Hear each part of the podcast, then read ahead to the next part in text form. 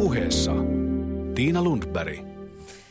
Oikein hyvää maanantai-iltaa toivottaa tosiaan Tiina Lundberg. Hiki hatussa ja rakot jaloissa. Sen siitä saa, kun kesällä urheilee sandaaleissa.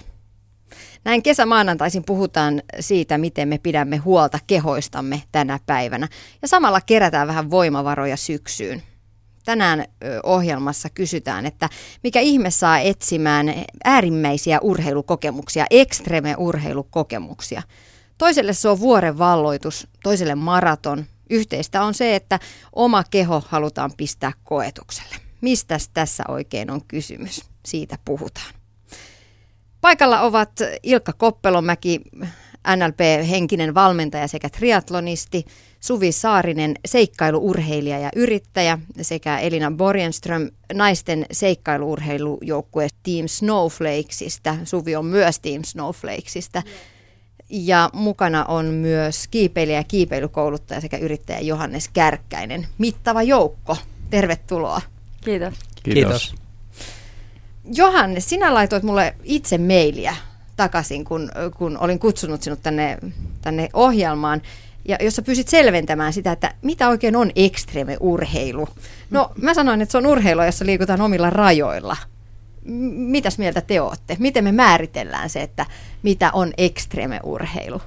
Ehkä se on just sitä, että ei tehdä sitä normi, tehdään vähän yli, mitä niin kuin N S-tavallinen kansa tekee. Niin tota, me keskusteltiin tästä kotonakin, että voidaanko puhua rajoilla olemisesta silloin, kun itsellä on se tunne, että ollaan kuitenkin ihan hallinta-alueella. Niin, mä, mä kysyin sitä sen takia, koska mä en ole koskaan ajatellut sitä, että mitä se tarkoittaa, toi ekstreme urheilu, urheilu. Ja sitten mä otin vähän selvää siitä, ja ilmeisesti siinä oli kysy, kysymys tällaisesta jollain tapaa rajoilla, rajoilla olemista, olemisesta sekä henkisesti että fyysisesti, ja sitten joissain määritelmissä siihen liittyy vielä tietty vaaran elementti. No, puhutaan sitten teistä. Ilkka Koppelomäki, sinä olet henkinen valmentaja ja tosiaan triatlonisti. Miksi olet tehnyt tämmöiset valinnat elämässä? Oho, siis loistava kysymys. Että miksi tällaiset valinnat? Ähm, äh, ensinnäkin urheilu, triatlon, ne on ollut pitkään mun elämässä. Ja mä oon lähtenyt hakemaan niin kun, ehkä just sellaista haasteita omassa elämässä. Tuntuu, että mä rakastan kaikkea, mikä on haastavaa. Ehkä sen takia mä oon yrittäjäkin, koska se on niinku käytännössä jatkuvia haasteiden kohtaamisia. Ja myöskin ehkä liittyy nykyinen tämä työ niinku henkisenä valmentajana tai N L P-kouluttajana. Mulla joskus sanottiin, kun mä lähdin N L P-kouluttajaksi opiskelemaan, että täytyy olla vähän hullu, jos siihen lähtee. Ja se tietysti saman tien oli semmoinen, että no niin, nyt, nyt lähtee, tässä on jotain haastetta. Eli mua kiinnostaa haasteet. N L P, kerro vielä siitä lyhyesti. Mikä, mitä tekee N L P-kouluttaja? No mä koulutan ihmisille sitä, että miten ihminen ajattelee ja miten ihminen kommunikoi. Et käytännössä mä oon vähän niin kuin peili sulle opettaa sitä, että miten sä ajattelet, miten sä kommunikoit, miten sä voit oppia siitä ja miten sä voit käyttää sitä oppimaas hyödyksi sun omassa elämässä. Mielenkiintoista. No, Suvi Saarinen ja Elina Borgenström, te olette molemmat mukana Team Snowflakesin eli naisten seikkailuurheilujoukkueen toiminnassa. Mitä seikkailuurheilujoukkue tekee? Se kuulostaa hyvin jännittävältä. Elina. No, me seikkaillaan. käydään käydään tätä seikkailuurheilukilpailuissa ja me ollaan kaikki, meidän porukka koostuu siitä, että tota, meillä on kaikilla niin kuin jonkunlaista urheilutaustaa ja Ja kuitenkaan niin kuin omasta kaveripiiristä ei löydy semmoista, semmoista monipuolisuutta. Eli monella on, monella on semmoisia yksi, yksilölajien harrastajia ja meitä kiinnostaa niin kuin todella monipuoliset, monipuoliset lajit. Ja, ja seikkailukisoja kun käydään, niin siellä on sitten juoksua, pyöräily, maastopyöräilyä, kiipeilyä tai laskeutumista ja melontaa, monta eri lajia yhdessä. Et se on tosi mielenkiintoinen se kilpailukokonaisuus. Sitten niitä on eri, eri mittaisia kilpailuja, missä, missä sitten haastetaan, eli sitä haasteen hakemista myöskin, että haastetaan itseämme ja omia fyysisiä rajoja.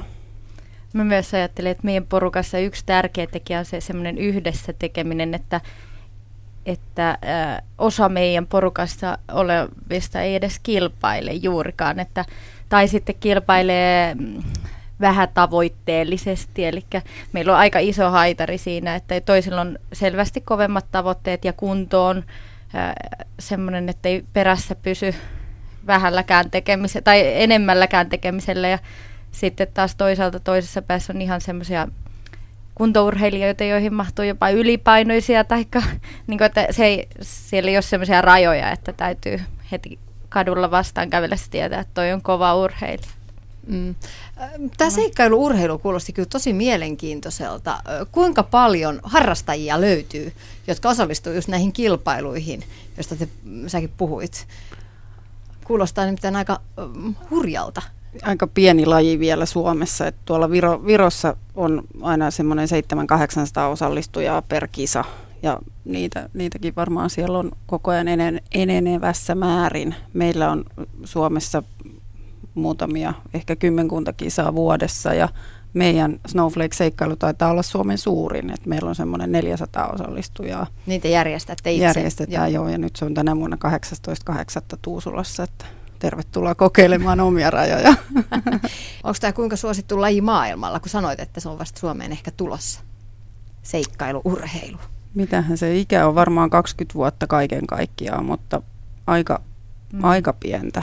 No, äh, mutta sitten jos vertaa esimerkiksi Suomen toimintaan, niin maailmalla on kuitenkin ammattilaisseikkailuurheilujoukkoja, joka sitten kertoo siitä, että mitä niin kuin verrattuna Suomen olosuhteisiin, että täällä nyt viime vuonna on ollut kansainvälinen Endurance Quest, ja se on joskus takavuosina silloin, kun seikkailuurheilussa esimerkiksi oli Team Finlandia, Nokia-joukkoja, joillekin ehkä kertoi jotakin, niin, niin silloin on ollut vähän enemmän niin kuin nosteessa täälläkin, ja on ollut isompia kansainvälisiä kisoja. Nyt sitten taas tuntuisi, että pikkusen se täälläkin olisi tosissaan lisääntymässä se, mutta kovia joukkoja tähän Suomesta silti tulee, että semmoisia, jotka pystyy kuitenkin ainakin Euroopan tasolla niin kilpailemaan ihan kärkisakissa. No, mutta kuinka yleistä tai kuinka paljon teitä on naisia, jotka on mukana tällaisessa seikkailuurheilussa? No jotakin kertoo varmaan se, siellä maa, maailmalla, kun on niitä kisoja, että siellä on kiintiönaisen paikka siellä neljän hengen joukkueessa, eli, eli jokaisessa joukkueessa täytyy olla vähintään yksi nainen, ja esimerkiksi nyt viimeisessä kisassa, jota tässä maailmalta seurasin, niin ei siellä ollut yhtään kokonaista naisjoukkuetta, että ei, sellaisia, ää, ei siellä ollut edes sarjaa naisille, että, että se ehkä on se hyvä suhde, että Suomessa ihan samanlainen, että tää, varmaan naiset kaipaisi just hiukan sellaista niin kuin matalamman kynnyksen ja, ja, ja toisaalta niin kuin se, että vähän pienemmällä ponnistuksellakin pääsisi mukaan semmoiseen toimintaan. Mutta toisaalta siinä taas on pointtina tässä jutussa se, että se ei ole mitään mummojumppaa, vaan se on niin kuin mm. ihan oikeasti tekemistä. Joo, mm. kyllä, kyllä. Ja se on siinä se mielenkiintoista, että se laji vaihtuu. Että se ei ole niin kuin, niin kuin osa triathlonissa on myös mukavaa se, että siinä on kolme eri lajia, mutta tässä on vähän, vähän vielä se suunnistus niin kuin oma elementtinsä, että se pitää vähän, vähän tota, mutta tota, laji, siis lajien harrastajamäärä liikkuu varmaan ihan sadoissa, että ei, ei semmoista mitään keskusjärjestöä meillä ei ole eikä, eikä muuta, että tota, varmaan satojen kappalemäärässä, jos mietitään, että kuinka moni harrastaa seikkailuurheilua, niin se on aika pieni joukko.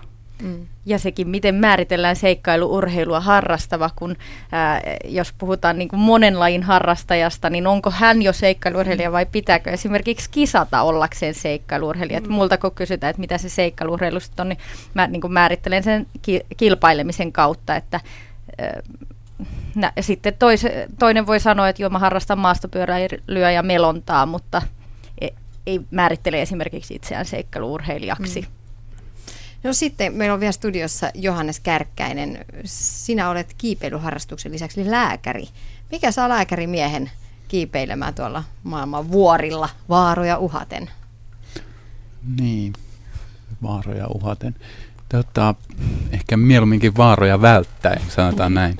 Että se on aina sellaista, sellaista tavallaan jatkuvaa, jos ajatellaan alppikiipeilyä, niin jatkuvaa riskiarviointia ja, ja niiden riskien toteutumisen välttämistä enemmän.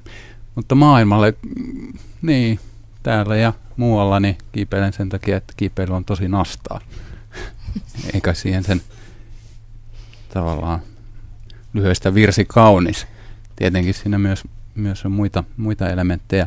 Yhtenä kaikkein tärkeimpänä varsinkin viime vuosina on ollut ystävät. Eli, eli se, että, että mennään yhdessä, yhdessä jonkun tai joidenkin kanssa. kanssa. Ja se on jotenkin vähän poikkeuksellinen se vuorovaikutus siinä mm. Alppiseinämällä. No mutta Johannes, mikä on sun kiipeilyssä, se sun oma alalaji? Kiipeilyhän on, sitähän on montaa eri, eri lajia, on jääkiipeilyä, kalliokiipeilyä. No mä en ole sitonut itseäni mihinkään niin. sellaiseen tiukkaan alalajiin. Että nyt aivan viime aikoina mä oon aika paljon boulderoinut sisällä, mikä tarkoittaa semmoista matalalla kiipeilyä ilman, ilman niitä turvaköysiä sillä tavalla, että siellä on patjat alla ja se on semmoista voimallista ähinää. Ja sitten toisaalta talvella, talvella jääkiipeily tietenkin ja sitten aina kun Alpeille, Alpeille tai Norjaan pääsee, niin sitten semmoinen alppikiipeily tai, tai jopa joskus tämmöinen niin sanottu vuorikiipeily, jos sillä tarkoitetaan semmoista vuorille kävelyä, niin, mm. niin, niin kaikki, kaikki menee. Eikö kiipeilijöiltä sitten, vuorikiipeilijöiltä kuulu kysyä, että no mikä on korkein vuori, minne olet kiivennyt? No niin kai se, niin kai se sitten kuuluu. kuuluu ja sitten siellä kaikkein korkeimmilla kuuluu käydä. No joo, mutta tätä, ää, Denalilla mä oon käynyt, eli Alaskassa Pohjois-Amerikan korkeimmalla. Se on semmoinen viileä ja tuulinen paikka, sanotaan näin.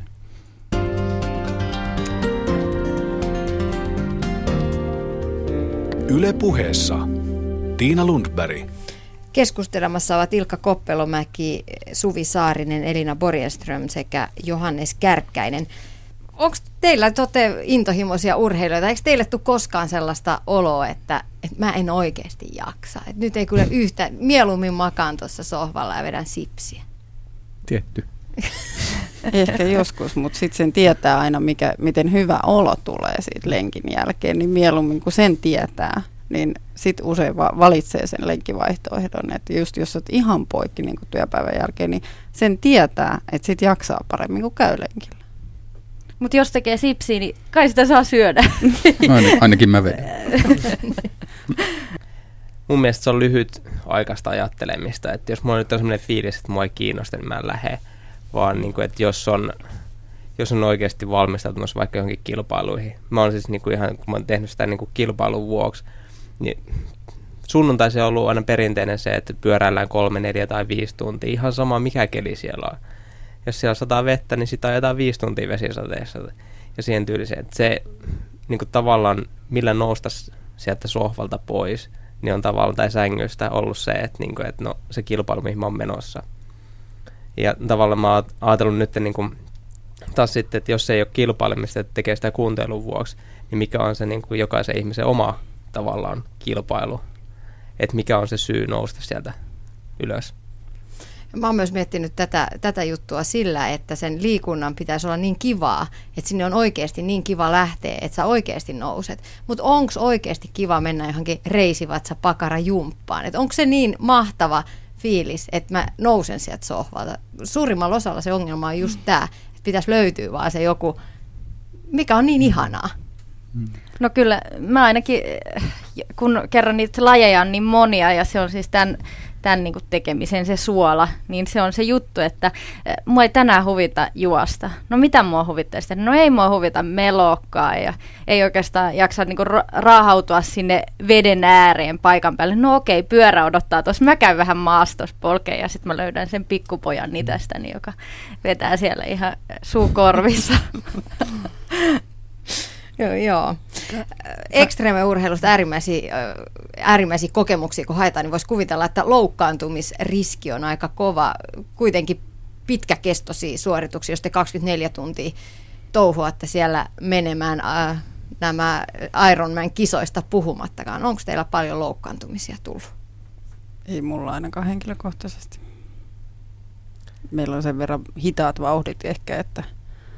Ja sitten, sitten tietysti maastossa pyöräileminen, sehän on semmoinen, missä saattaa, saattaa onnettomuuksia käydä, mutta tota, sekin on semmoinen, semmoinen laji, että siihen pitäisi niin paljon nimimerkillä en, en ole hyvä maastopyöräilijä, että sitä pitäisi harjoitella tosi paljon. Sitten kun tulee tiukka paikka, niin sitten aluttaa tai nousee pyörän päältä pois. Toi oli lohdullista kuulla, että niinkin saa tehdä. Saa. Yksi kollega mulle, kun mä tätä kysymystä pohdiskelin, niin, niin sanoi, että, niin, että kysyi, että mitä järkeä on urheilla itsensä sairaaksi? Ei siinä olekaan järkeä. Niin. Mm. Joo, ei. Terveys, terveys ennen kaikkea ja, ja se nyt on varmaan meillä kaikilla se yksi keskeinen syy liik- liikunnan harrastamiseen, se, että pysyy tervennä. Ja kilpailu tulee vasta sitten ehkä ainakin itsellä sen jälkeen. Ää, mä oon kerran tippunut, tippunut siis köyden varaan tosin, mutta sillä, että nilkka, nilkka pyörähti. Se oli runsas kymmenen tai noin kymmenen vuotta sitten ja, ja ehkä sen tapahtuman seurauksena päädyin lääkärikouluun, kun oli enemmän aikaa lukea, lukea kun ei mä ottanut mennä kiipeämään kipeällä nilkalla.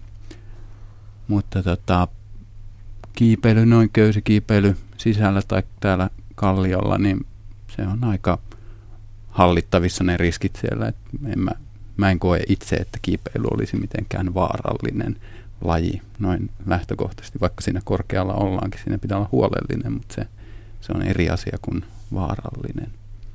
Tästä tulee mieleen, että, että niinku tavallaan ne, ne just ne vaarat, että kun puhutaan korkeariskisistä toiminnoista ja muista, mutta sitten se tunnettu tosiasia, että liikenteessä on yleensä ne, tai matkat sinne suorituspaikoille on yleensä vaarallisimpia, niin, niin tullaan sitten niihin elementteihin, niin kuin väsymys esimerkiksi, joka altistaa niille että, ja, ja sitä kautta sille henkiselle ää, niin kuin, että ne, tavallaan niiden ekstreme suoritusten kautta pääsee skarppaamaan itse, eikö? Niin kuin, että tulee se semmoinen, niin kuin, tulee paljon tarkemmaksi ja tietää, että nyt jos teen virheen, niin se voi olla kohtalokas, eli, eli teen tämän erityisen huolellisesti, kun taas sitten joku vähempi riskinen toiminto, niin kuin autolla ajo, sitä kuvitellaan, että se on, mä vaan otan tämän auton ja lähden, ja ihan sama vaikka mua väsyttäisi, ja sitten seuraukset tiedetään, että... Ja siis mä en tiedä, mitä siellä sairas, niin kuin sairaaksi reenaamisella tai urheilemisella, mitä siellä tarkoitetaan. Tarkoittaako sitä, että tulee paikat tosi kipeäksi? Mitä voin kuvitella, että on yksi juttu. Rakoilla jalat. Niin. Kaikkea muuta kauheata. Hiertyneet kainat. Niin. No esimerkiksi tämmöiset jutut, niitä oppii välttelemään ja, ja oppii niin kuin varustautua kaikkeen. Että jos ajattelee, että, että jos urheilee tosi paljon, kilpailee jossakin, niin on tavallaan sen alan ammattilainen. Myöskin ajattelee sitä asiaa ihan toisella tavalla. Että jos mä menen kilpailuihin, niin ihmiset kysyvät, että tuliko rakkoja tai muita seuraavana päivänä. Ne ei yleensä ole tullut, koska mä saan niin kuin, mulla on, no kisoissa harvoin käytetään meillä sukkia, mutta meillä yleensä käytetään jotain vaseliinia tai öljyä, millä niin kuin laitetaan kaikki paikat, niin kuin, mitkä yleensä hiertyy. Ja niin kuin, osataan niin kuin varustautua siihen, että ei tule niitä vammoja. Ja niin kuin tässä oli just se, että ehkä just se, missä tulee kaikista helpoiten loukkaantumisia, niin on ne väsyneet hetket.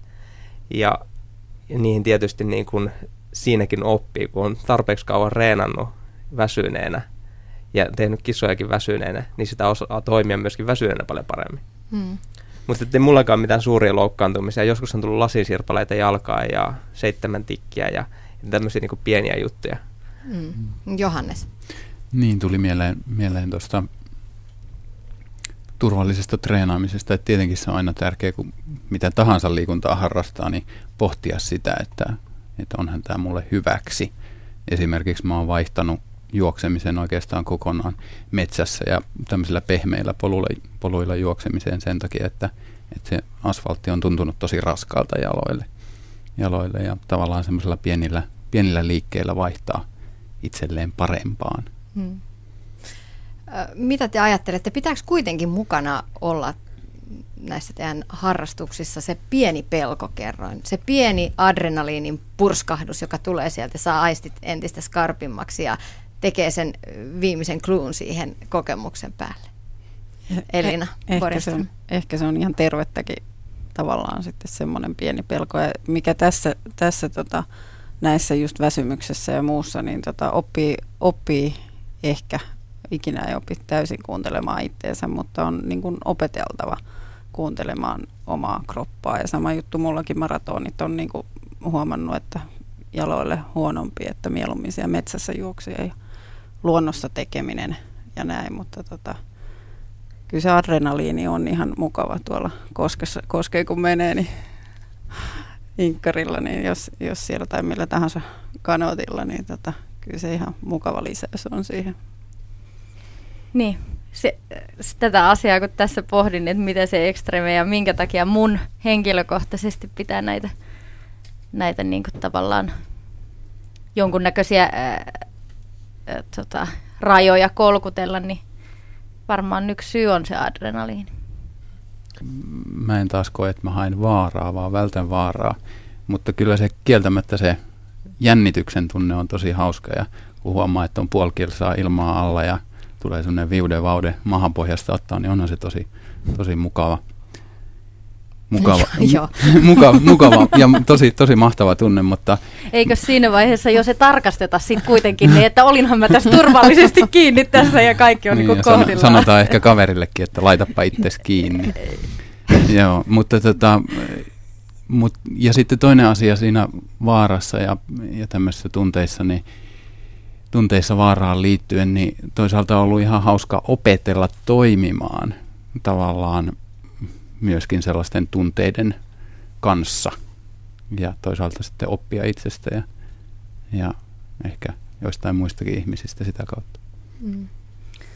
Tuosta aasinsiltaa pitkin tämä muitten, muitten oppiminen sitä kautta, niin se on mun mielestä se, mä, mä niin kuin koen, että mulle yksi tosi tärkeä kuvio on se, että mä en ole yksin tekijä sit niissä tilanteissa, vaan ää, ryhmässä tekijä, mutta sitten mulla on tosi tärkeä, että mulla on hyvää seuraa ja, ja että me haastetaan niinku yhdessä meidän se sosiaalinenkin kuvio siinä, että et on niinku kohdattu aika mielenkiintoisia tilanteita niinku hyvässä ja pahassakin toisaalta tuolla, tuolla että et erävailuskisoissa meillä oli semmoinen slogan, että se mitä on täällä sa, niinku kisojen aikana sanottu, niin unohdetaan se sitten sen jälkeen, että, että tota, jatketaan siitä, mihin, mistä niinku tultiin tähän kisaan. Ja sitten taas tämmöisissä äärikokemuksissa nyt tämä kaksikymmentäneljän tunnin kilpailu, se on mulle siis pisin seikkailu-urheilukilpailu, mihin mä tuun menemään. Ja siinä ehkä se suurin jännittävä momentti ja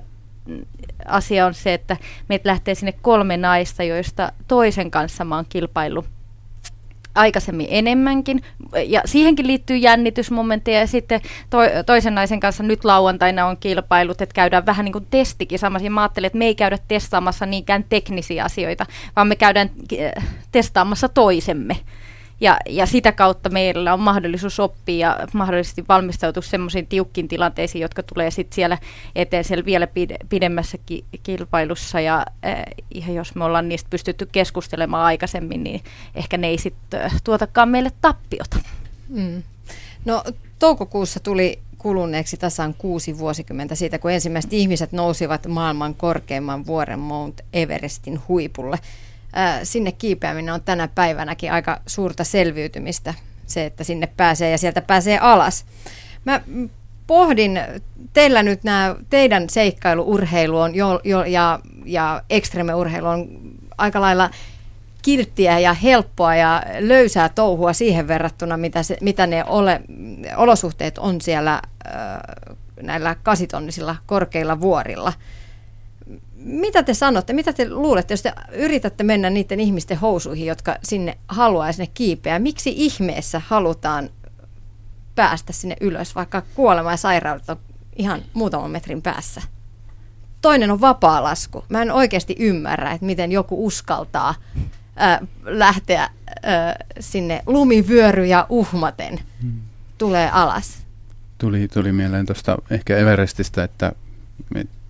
Sinnehän mennään, koska se on maailman korkein vuori, että pallon korkein paikka, niin sen takia ihmiset menee ja siihen on kehitetty vielä tämmöinen brändi ja liiketoimintaa siihen liittyen. Sen takia ihmiset sinne menee. Mutta vapaalasku, ai että. Ai että, niin. Sanon minäkin. Semmoista mahtavassa pehmoisessa lumessa pöllyttämistä, sehän ihan, ihan tosi hauskaa. Ja kai se on sitä, että tota, itsensä voittaminen pikkuhiljaa, että nälkä kasvaa syödessä. Et ehkä nekään, ketkä Mount Everestille haluaa, itse en lukeudu siihen joukkoon, mutta et ketkä sinne haluaa, niin varmaan nekin on ihan pienestä aloittanut ja niin kuin itselläkin nämä kisat, niin kuin yksi kahden neljän tunnin kisa takana ja toinen tulossa ja Kalevan kierrosta ja Pirkan kierrosta ja enemmän enemmän koko ajan semmoisia. Tavallaan pitää koko ajan olla jotain, että niin kuin lähtee lenkille eikä jää sinne sohvalle, sohvalle ja näin. Et ehkä se nälkä kasvaa siinä syödessä sitten nälläkin. Mm. Mutta onko se myös sitä, että täytyy saada, että et se, enää se pieni, mitä on tehnyt, ei tunnukaan miltään. Se täytyy saada aina vaan astetta isompi siivu, jotain kakkua siitä jännityksestä, siitä mm. tunteesta. Niin, jos ajatellaan tälleen niin kuin mielellisesti, niin ihan sama, että kun sä lähdet ajamaan tuohon tielle ja ajetaan kahdeksankymmentä. Ja vaikka se aluksi tuntuisi, että kaupungista kun lähtee kolmesta neljästä kymppiä, se kahdeksankymmentä tai moottoritie sata kaksikymmentä saattaa tuntua tosi kovalta vauhdilta. Mutta sitten kun sä oot ajanut sitä sata kaksikymmentä hetken aikaa, niin eihän se tunnu enää yhtään missään. Eli, koska silloin kun mieli on tottunut jo siihen tiettyyn vauhtiin, niin tarviikin saada jotain uutta lisää. Ja tämä sama niin kuin on monesti näissä extreme-jutuissa ja monissa muissakin. Ja toinen ehkä näkökanta tähän mun mielestä on se, että ihmiset hakee sitä niin kuin merkityksen tunnetta itselleen. Et kun mä teen vähän vielä enemmän, niin sitten mä oon vähän enemmän merkityksellisempi. Mm. Puhutaan liikuntariippuvuudesta esimerkiksi. Mä jollain lailla ajattelen, että, että tätä ei niin kuin missään nimessä voi yleistää kaikkeen, mutta, mutta kuitenkin adrenaliiniriippuvuus on, on ihan tunnettu sekin asiana, että että sitten, että mistä, jos on sillä lailla riippuvaisuus taipuvainen, niin, niin tavallaan se, että mistä saa ne kiksit, niin siitähän se, se niin kuin yksi kanssa, että, että itse kanssa se, että kun puhutaan niistä rajoista, niin myös, myös ajattelen, että, että, että Elina käytit sanoa, että normaalit ihmiset, mutta ajattelen, että meitä on niin kuin erilaisia, että on niitä, jotka saa ne kiksit siitä, että koti on siisti ja, ja, ja taas on niin kuin jotakin pientä siellä saatu fiilattua ja, ja sitten taas toinen, toinen tarvitsee, niin kuin vaikka itse, niin tarvin sen, että, että siinä on joku juttu siinä, mitä tavoittelee. Mutta onko se sitten, mäkänen sinne Everestille, haluaisin enkä Pohjoisnavalle, vaikka, vaikka niin kuin myös tiedostan, että se on mahdollista. Jos mä haluan, niin kyllä mä voin mennä. Että et ei mulla ole niitä rajoja. Niin, varmaan, varmaan toi. Toisilla on toi pakenemisen elementti ja toisaalta, toisaalta sitten semmoinen tutkimusmatkailu tai semmoinen moderni tutkimusmatkailu, jossa on tutkimusmatkailua omaan mieleen ja sitten johonkin paikkaan ehkä, ehkä sitten mukana. Mutta Suomessahan sekä vapaalasku että kiipeily on aika tavallaan vierasta meille, että jos ajatellaan ranskalaista pikkupoikaa, joka syntyy Alppikylässä, niin se on vähän erilaista, että ensin mennään perheen kanssa sinne sinne takanyppylälle ja lähdetään vaeltamaan ja välillä, välillä sitten mennään nelinkontin ja siitä tavalla alkaa kiipeily. Ja sitten ihan sama lasten, lasten rinteestä mennään siniseen ja niin edelleen. Että se on tavallaan semmoinen polku, polku eikä hyppäys.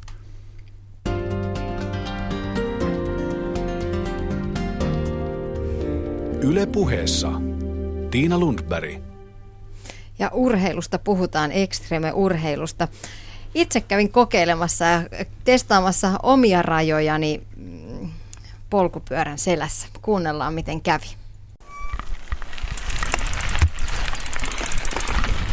No niin, nyt mä oon saanut pyörän alleni. Vaaleanpunainen, tosi hieno naisten pyörä, maastopyörä. Onko tämä maastopyörä, Mikko Räty? Joo, tämä on maastopyörä ja tässä on kyseessä reilipyörä. Tällä pyörällä suomi, suomalaista enduroakin pystyy ajamaan, että rajumpaa ajoa. Edessä ja takana on sata viisikymmentä milliä joustoa. No se tuntuikin tuossa, kun ensimmäiset kokeilut otin, että joustia aika lailla. Tosi metkalta tuntuu ajaa, kun normaalisti mä ajan sellaisen hybridillä. Äh, lähdetäänkö kokeilemaan? Me ollaan täällä Kivikossa. Minne lähdetään? Lähdetään tuohon Kivikon liikuntapuistolta tuonne metsäalueelle oikealle. Siellä on sitten meillä tuollainen perinteinen Helsinki Enduro-tapahtuma on ollut viime vuonna, järjestettiin täällä, kun saatiin luvat. Eli tuolla on vanhoja tykkiteitä ja juoksuhautoja, niiden, niiden lomassa sitten avautuu sitten näkymä tuonne Helsingin kaupungille ja Malmin lentokentän yli tuonne Pohjois-Vantaalle. Katsotaan, kuin käy. No niin, Mikko Räty, nyt on ajettu jonkun matkaa jo näitä hiekkateitä. Missäs me nyt ollaan? Nyt ollaan täällä Kivikon vanhalla tykkitiellä, eli Täällä on tykkiä vedetty Helsingin ilmapuolustuksessa toisen maailmansodan aikana. Ja sitten tuohon vasemmalle puolelle jää sitten semmoinen alue, missä on tuommoisia juoksuhautoja. Yritetään olla ajamatta sinne. Ei ajeta, joo. Nämä on aika mielenkiintoisia nämä tykkiteet. En ole ikinä täällä käynyt ajelemassa, en ole tiennyt tällaisia on. Muku, vähän tosi niinku, vähän jyhkeämpää Mukulakivikatua. No, tää on vähän tämmöistä niinku huonoa roomalaista, roomalaista Mukulakivitietä, mutta joo. Vastaavaa maastopyörällä menee helposti sitten. Okei. Tota, no joo, ehkä tällä jo osituksella voisi kuvitella, että uskaltaisipa tuossa ajaa, mutta no jatketaan matkaa. Onko me tulossa vähän, nyt meillä on ollut aika helppoa, mun täytyy sanoa jopa, että melko, melko helppo tämä alkupätkä, että onko tulossa jotain haasteita? Joo, niin nyt aletaan pikkuinen lämmittely nousu ja sitten mennään tuolle kallion päälle ja ruvetaan tiputtelemaan alas, niin eiköhän sieltä pienimuotoisia haasteitakin saada aikaiseksi. Hyvä, mennään.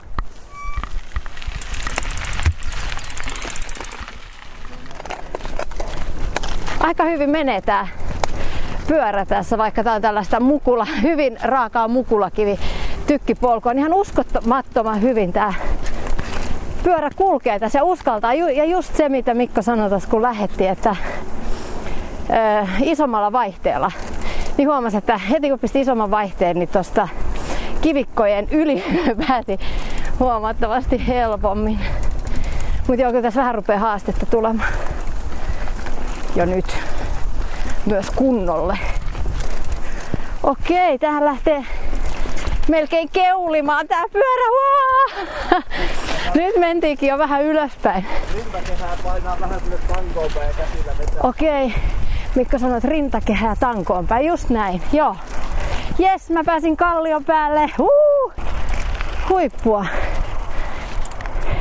Nyt ollaan kivetty tänne kallion päälle. Niin nyt alkaa tästä tämmöinen Helsinki Enduron yksi kilpailupätkä, mikä ajetaan tähän nyt seuraavaksi. Katsotaan, että alkaako tästä löytymään sitten haastetta. No, mulla pitää. Oli kyllä tuossa äsken jo vähän se, pientä tuntumaa joutui ottaa tähän pyörään, että kun se toi vähän eri tavalla. Just huomasta sydämessä niin lähti melkein keulimaan. Eli näissä kisoissa yleensä, ja niin kuin nytkin, niin mennään tämä ensimmäinen kierros helposti. Eli on niin sanottu tutustumisajo, että on tutustumispäivä tai edellisenä päivänä voi käydä harjoittelemassa. Niin käydään nyt, ei vedetä ihan heti täysillä alas asti. Joo, ei ajeta täysillä. Mä tuun perässä hiljakseen. Nyt pitää ajaa seisoen, apua. Mähän on ihan mummo täällä. Mä luulin lähteissäni, että mä oon niinku kovakin pyöräilijä, mutta nyt täytyy sanoa, että rupeaa jo vähän hirvittää tässä Salamäessä. No nyt se Mikko menee tuolla niinku oikeesti hissukseen, joo, ja mä jään tänne näin johonkin juurakkoon. En jää. Mä ajan tässä. Koko kroppa pitää varmaan käyttää koko kropan lihaksista. Keskivartalokin saa tässä sellaisen pienen treenin. No niin. Mulla oli varmaan liian pieni vaihde muuten tossa päällä, mä huomasin. Vitsi, mä en taju miten ne, jos tää on nyt, että ne tyypit ajaa tässä näin niin kuin täysillä tätä rataa, niin en kyllä tajua, että miten täältä kukaan selviää niin hengissä näistä kivikoista, jos joku hurjalla vauhdilla vetää. Käsiä suoraksi. Okei, mä olin täällä varmaan vetänyt johonkin kippuraan. Nyt on aika kivikkoinen kohta. Äkkiä toi klossi irti. Mä uskallan ajaa klossin kanssa tällaista kohtaa. No niin, mutta selvi, selvisin siitäkin. En kaadunnut. Nyt vedetään juurien yli täällä. Joo, oh. Ihan hauskaa. Tuossa tulee pieni kallion kumpari ja ylös. Noin, jes. Nyt mä ajoin tänne väärään suuntaan. Ensimmäinen haaste. Mikä toi? Eikö toiset ollut jo haaste? Tosta alas. Vaa! Tässä on nyt tämmönen ensimmäinen. Häh? Ensimmäinen tämmönen, niin kun se näyttää, niin näyttää pahalta. Toisaalta se vähän onkin sitä, mutta sitten tästähän selvii semmoisella ihan tekniikalla. Siis ihan hurja. Tässä on tämmönen niinku pieni joen uoma, sen jälkeen kallio tai tuollaista kivi, kivikkoa. Kivikossahan me ollaan. Nyt katsotaan. Mennään tommosen juoksuvallin yli. Juoksuvallin yli, joo. Se on tommoinen hyvin röpelöinen ja pahan näköinen. Tuohon kun pään lyö, niin morjesta. Jarrut voisi rullata. Joo. Joo, mä talutan. Mä talutan. Mä en tästä uskalla nyt ajaa. Mä oon tullut näköjään vanhaksi ihmiseksi. Näin, tää tulee. Mutta siitä mä oon ylpeä, mä tulin sen kallion kumpareen alas. Joo, se tuli siellä.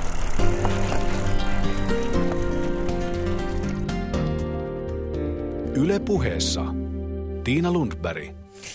Ja siellä maastopyöräilyoppaana oli Mikko Räty. Hän tuo Suomeen maastopyöriä, fillareita ja kertoi muuten, että, että yksi suuri asiakaskunta, itse asiassa suurin asiakaskunta on neljäkymmentä- ja viisikymmentävuotiaat miehet ja naiset. Että maastopyöräily on iskenyt aika hyvin siihen porukkaan. Kuulostaako teidän korvissa uskottavalta? Kyllä. Niin, kyllä varmasti se on sitten jo sellainen ikä myös, jolloin niin kuin rupeaa sitten ehkä etsimään niitä muitakin haasteita elämässä kuin vaikka ura. Mm. No nyt täällä studiossa keskustellaan extreme urheilusta keskustelemassa äh, entinen triatlonisti, nykyinen henkinen valmentaja Ilkka Koppelomäki, Suvi Saarinen, seikkailuurheilija ja yrittäjä, Elina Borgenström, naisten seikkailuurheilujoukkue Team Snowflakesista sekä kiipeilijä ja kiipeilykouluttaja Johannes Kärkkäinen.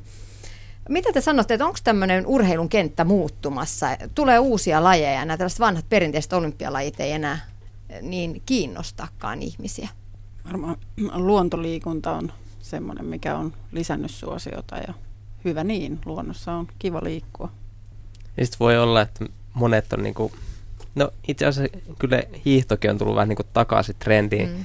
mutta meinasin, että voi olla, että joskus kouluaikaan on tämän hetken aikuiset, niin ne on kyllästetty jollakin jutulla ja, ja nyt haetaan sitten vähän jotain muuta, kun ei jaksa tehdä sitä, sitä mitä on tehty siellä koulussa. Mutta varmasti on niin, että lajeja on ylipäänsä tullut kaikin puolin lisää ja erillä, erillä tavalla on valinnanvaraa kuin aikaisemmin ja toisaalta sitten tuommoinen niinku työtä tekemällä liikkuminen on ehkä vähentynyt jonkin verran, niin sitä kautta toki on luonnollista ajatella, että, että myös Myös sitten ihmiset siirtyy ja jakaantuu näille kaikille lajeille ja sitten ehkä, ehkä se klassinen, klassinen neljänsadan metrin juoksu ei kulta-aikaansa elä ehkä Suomessa, mutta trendikäs kaupunkilainen lähtee mieluummin kiipeilemään kiipeilyseinää kuin harrastamaan yleisurheilua. Joo, joo, ehdottomasti trendikäs kaupunkilainen ja maalainen tekee niin. Niin ja sitten jollain lailla eikö tätä aikaa leimaa kuitenkin tämmöinen niin kuin aika nopea tempoisuus ja semmoinen kokeilu, että tehdään töitä, tehdään, niin kuin tehdään tuolla ja sitten kun on tietty aika kiintiö täynnä, niin sitten vaihdetaan työpaikkaa. Että mä uskoisin, että tässä niin kuin harrastuskentässä on tietyllä lailla sama, että sen takia tämä lajikirjokin on lisääntynyt, että, että varmasti osa näistä, jotka myös sitten haluaa kokeilla niitä ekstreme-lajeja niin sanottuja, niin, niin on myös oikeasti kokeilijoita. Että se on se tietyn hetken, se kukoistaa ja sitten tulee joku toinen tilalle, se voi olla ekstreme tai voidaan palata. Niin kuin itselläkin on sellainen polku, että jossain vaiheessa rupesi se luonto kiinnostamaan ja sitten sitä kautta sitten tutustuin tähän niin kuin seikkailuurheiluun ja Ja, ja seikkailullisiin niin kuin kiipeily- ja kiipeilyohjaukseen, että ihan niin kuin sieltä myös ammattia jollain lailla niin kuin sinne suuntaan ha- hakeuduin, mutta sitten palasin tietyllä lailla semmoisiin pehmeämpiin, että nyt mä, mä niin kuin liputan kuitenkin semmoisten, ehkä niinkään niiden ekstremekokemusten, vaan sellaisten jokaiselle sopivien kokemusten parin ja ajattelisin, että esimerkiksi luonto tarjoaa tarpeeksi haasteita, haasteita jokaiselle ja sen kokoisia haasteita, kun ihminen haluaa. Että. Mm.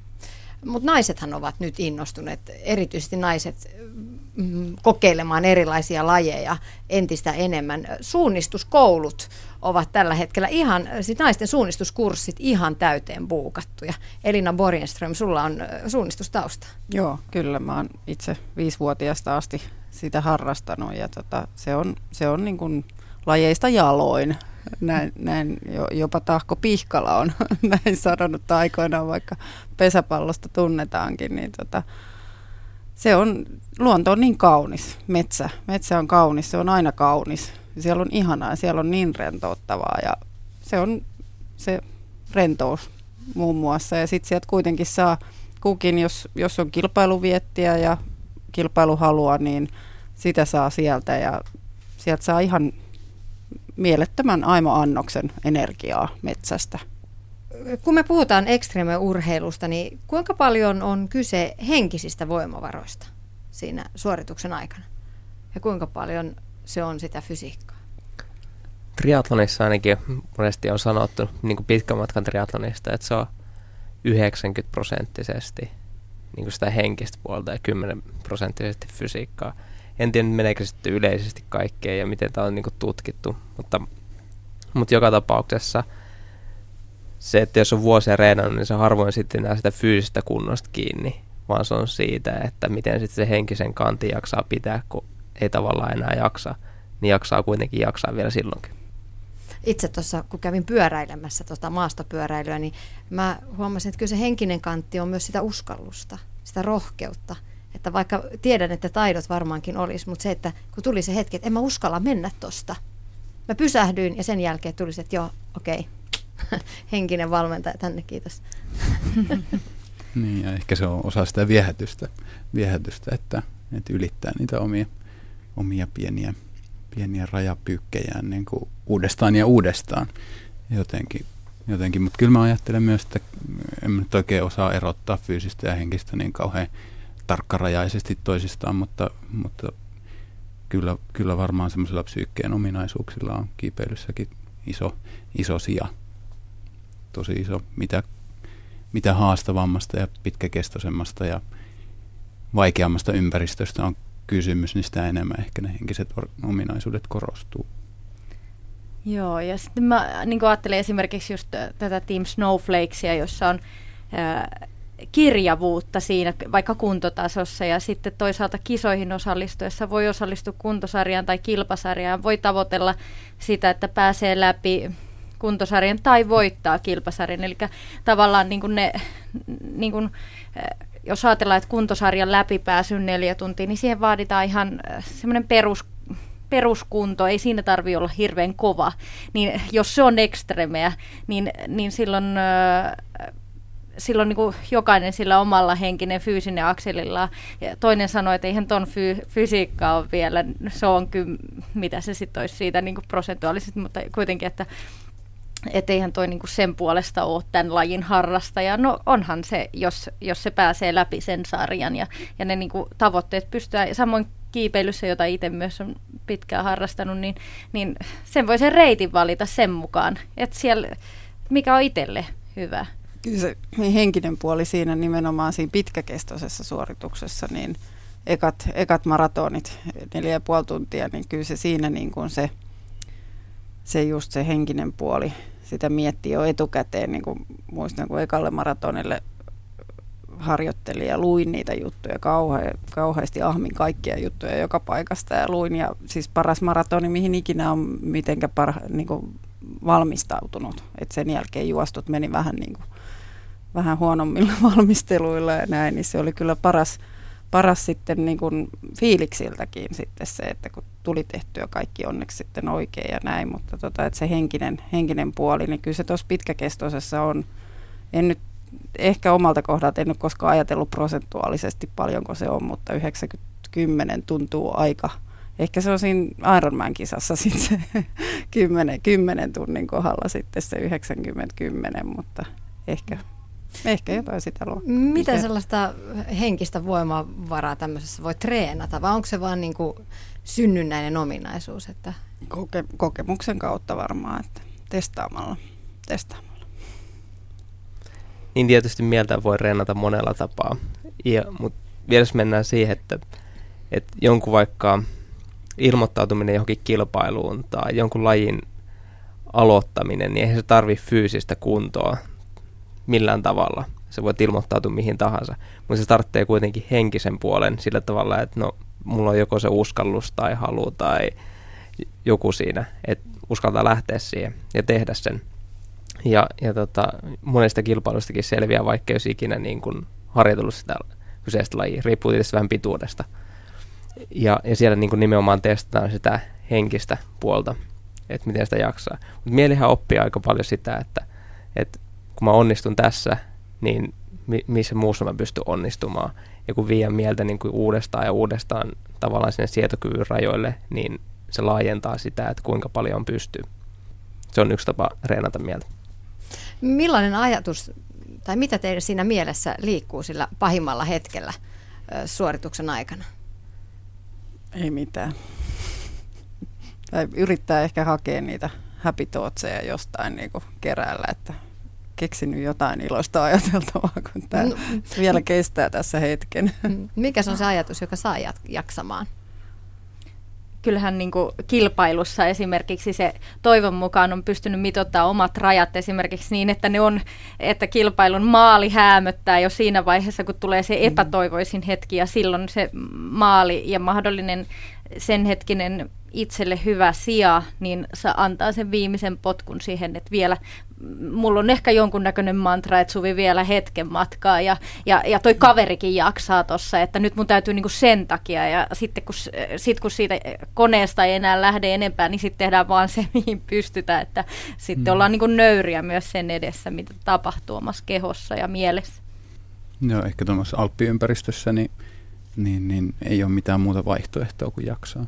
Tai siis, että se ympäristö on sellainen, että se täytyy valita siten, se minne menee, että, että sen pystyy tekemään. Ja se tietenkin on pitkä tie, sen oppiminen, että mikä on, ja vaatii monta takaisin kääntymistä tavallaan. Mutta sitten tietyn, tietyissä ympäristöissä niin ei se sillä tavalla ole mielessä, koska ei ole mitään vaihtoehtoja sille jaksamiselle. Tuo on jännä tuo ki- kiipeily, koska sieltä ei voi niinku vaan tulla pois. Et jos, jos mä haluaisin lopettaa kisan, niin sehän riittää, että mä lopetan sen. Ja joku tulee varmaan jossakin vaiheessa ajaa ohi ja pääsee, pääsee kotiin. Mutta jossakin on ihan pakko, pakko tulla pois. Mut mä oon aika monta kisaa ja monta reeniäkin vetänyt sillä tavalla, että jossakin vaiheessa loppuu hiilihydraatit kokonaan kehosta ja tulee se väsymys. Niin sitten vaan ajatellut jotain munkkeja, että vitsi kun mä pääsen maaliin mä, tai kotiin, niin sitten mä syön niin hirveän kasaan munkkeja. Ja, ja tota, ei joskus söinkin. Tänä päivänä mä en usko, että se oli niin kuin hirveän järkevää niin kuin sen palautumisen suhteen. Mutta siltikin esimerkiksi viime viikonloppuna kyllä mä aika hyvin hyydyin kisoissa. Ja, ja tota, niin, niin, kyllä siellä tuli sitten niitä munkkeja ajateltua, että et pääsee sieltä pois. Sitten tuo, mitä Elina sanoi, että mieli on, mieli on ihan tyhjä niin kuin silloin, kun väsähtää, niin taas, mä taas ajattelin niin, että meillä on mielessä jotenkin tutkimusten mukaan kuusikymmentätuhatta ajatusta päivässä. Tavallaan niitä on niin paljon jatkuvasti. Ja se on aika tärkeä just sillä hetkellä, kun väsähtää, niin tunnistaa, että mikä on se ajatus, koska se ajatus, mihin keskittyy, niin se kuitenkin vaikuttaa siihen, että miten sieltä pääsee pois. Mm. Meilläkin on ollut kyllä huomattavasti jopa niin kuin keskusteluissa tämä, että, että mitä sä laittaisit sen sämpylän väliin. Että minkälaista juustoa sieltä ostetaan sieltä kaupasta. Ja me me kanssa, Likkojen kanssa viime, viime kesänä Geopark Challengessa niin tota, huudettiin jo, että oh, ihanaa nakkia. Nakkia, hirveä himo. Tunnistan kyllä tuon karkin himon siinä vaiheessa kanssa, että se verensokeri putoaa ja näin, mutta tota, sit mulla on monesti niin kuin omat lapset. Sitten mä ajattelen niitä, niin sitten mulle tulee semmoinen happy thoughts tai omat niin läheiset. Ja mä ajattelen, että siinä on niin kuin, sillä seuralla on taas se niin kuin merkitys, että toivottavasti se notkahdus ei tule kaikille yhtä aikaa, niin silloin just ne kaverit voi ruveta äh, muistuttelemaan niistä munkeista tai karkeista tai lapsista tai mikä se sitten onkaan se juttu, että hei, että äh, laittaisitko leivän väliin nyt kinkkoa vai juustoa, mikä se on, jos on näitä, tai sitten ylipäänsä se tsemppärin rooli sitten, että se on sitä ryhmätyöskentelyn iloa, joka mun mielestä pitää olla. Se on niin kuin mun kriteeri siinä seurassa, jossa mä oon. Mm. No Suvi ja Johannes, te olette kouluttajia ja ohjaajina. Tapaatte paljon ihan tavallisia ihmisiä, jotka lähtee sitten ehkä hakemaan niitä omia rajoja, niitä omia ekstreme-kokemuksiaan. Haluaa lähteä vaellukselle tai kalliokiipeilemään. Mitä motiiveja he kertoo, että miksi he haluavat lähteä matkaan? Aika, aika paljon se tietenkin vaihtelee riippuen henkilöstä ja ehkä myös asiasta, mitä, mitä tehdään. Meillä, meillä on ollut nuorin esimerkiksi jääkiipeilykokeilija, seitsemänvuotias, ja vanhin seitsemänkymmentä plus vuotias. Tämä vanha rouva, joka tuli kokeilemaan jääkiipeilyä, niin hän oli siinä käynyt avantouimassa vieressä ja sitten katsellut sitä meidän, meidän touhua tuossa Veräjänmäellä ja päättänyt, että jos mä en tänä talvena lähde tuohon jääkiipeilemään, niin mä ehkä ensi talvena jaksa. No sitten hän tuli kokeilemaan sitä, ja sitten taas toisaalta aika monet, monet etsii ehkä jotain uutta, jos ajatellaan sitten kiipeilykursseja, niin, niin, niin ehkä jotain uutta, luonnossa tekemistä, ja usein siinä on joku ystävä, joka on sitten suositellut, että tämä voisi sopia sulle tämä laji, tai, tai päässyt kokeilemaan jonkun kanssa ja sitten tulee kurssille. Mut.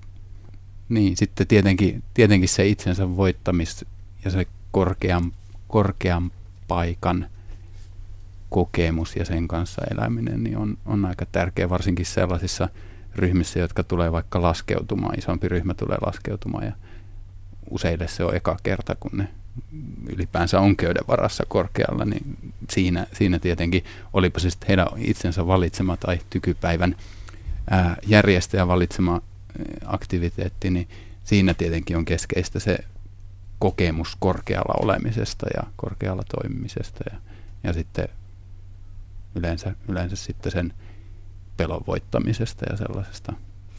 Mulla, mulla ehkä niinku ne ohjaamiskokemukset, mitä mulla on, niin on nimenomaan just tältä puolelta, jossa tullaan niinku kokeilemaan jonkun ryhmän osana tai muuten halutaan kokeilla jotakin lajia, niin silloin tullaan niitä enemmän seikkailullisia lajeja. Ja sitten taas äh, sitten tuolta luontopuolelta mulla on enemmän sit niitä, että haetaan vähän niinku pitkäkestoisempaa toimintaa siitä. Ja siinä se on se semmoinen, mä koen, että esimerkiksi vaeltaminen, erätaidot, niin ne on semmoinen yksi osa-alue, joka ihmisillä on saattanut olla vuosia unelmana tai jostain pienestä niin kuin partiotytöstä tai pojasta niin kuin unelmana ja sitten, tai joku kohde, johon haluaisi siihen niitä taitoja. Mutta jos ajattelette niin kuin laajemmalti tässä ajassa, niin mistä siinä on kysymys? Koska aika monet haluaa laittaa ne omat rajat koetukselle, juosta maratonin tai vaikka puolikkaan, hiihtää Finlandian, osallistua Sulkavan soutuun, Jukolan viestiin, kaksikymmentäneljän tunnin hiihtoon. You name it. Näitä tapahtumia on tosi paljon. Mistähän se johtuu? Meillä on, meillä on asiat niin hyvin Suomessa. Meidän ei tarvitse murehtia mistään ylimääräisistä. Niin. Voidaan keskittyä omasta itsestä huolen pitämiseen. Mm. Ilkka Koppelomäki.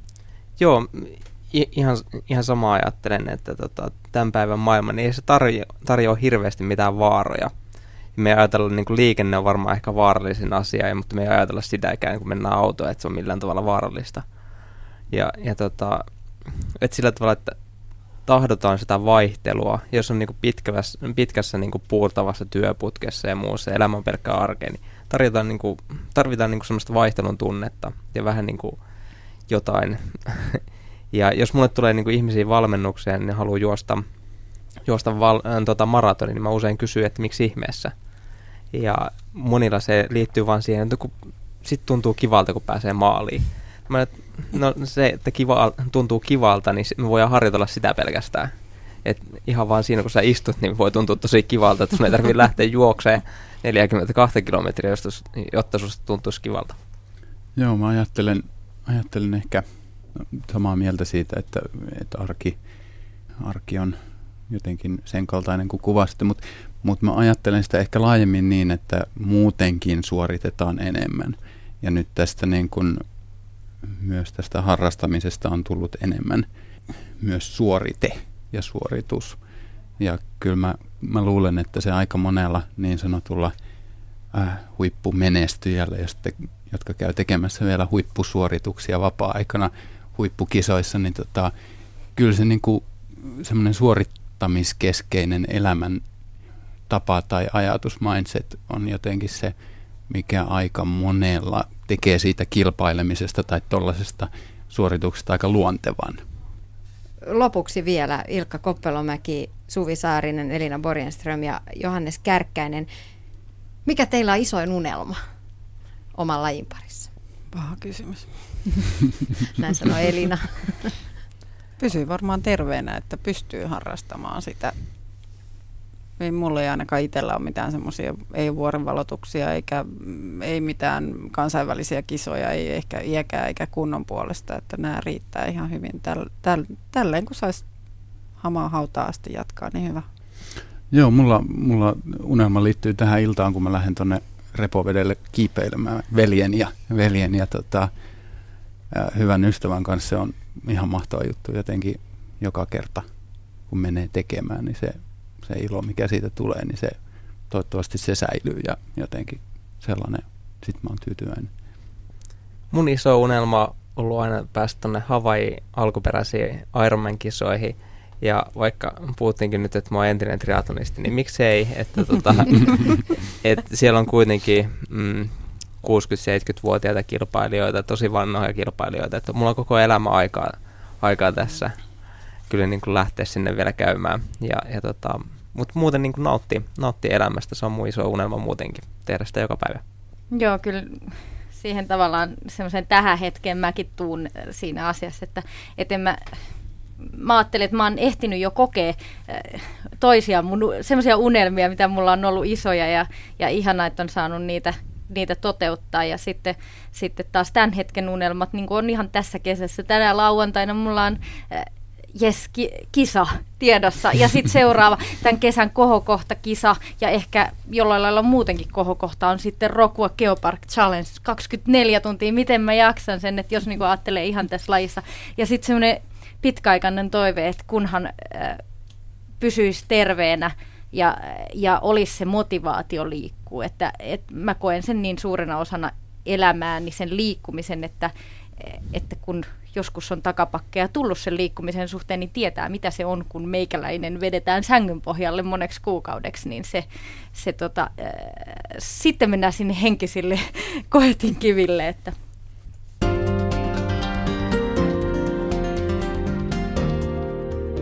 Yle Puheessa Tiina Lundberg.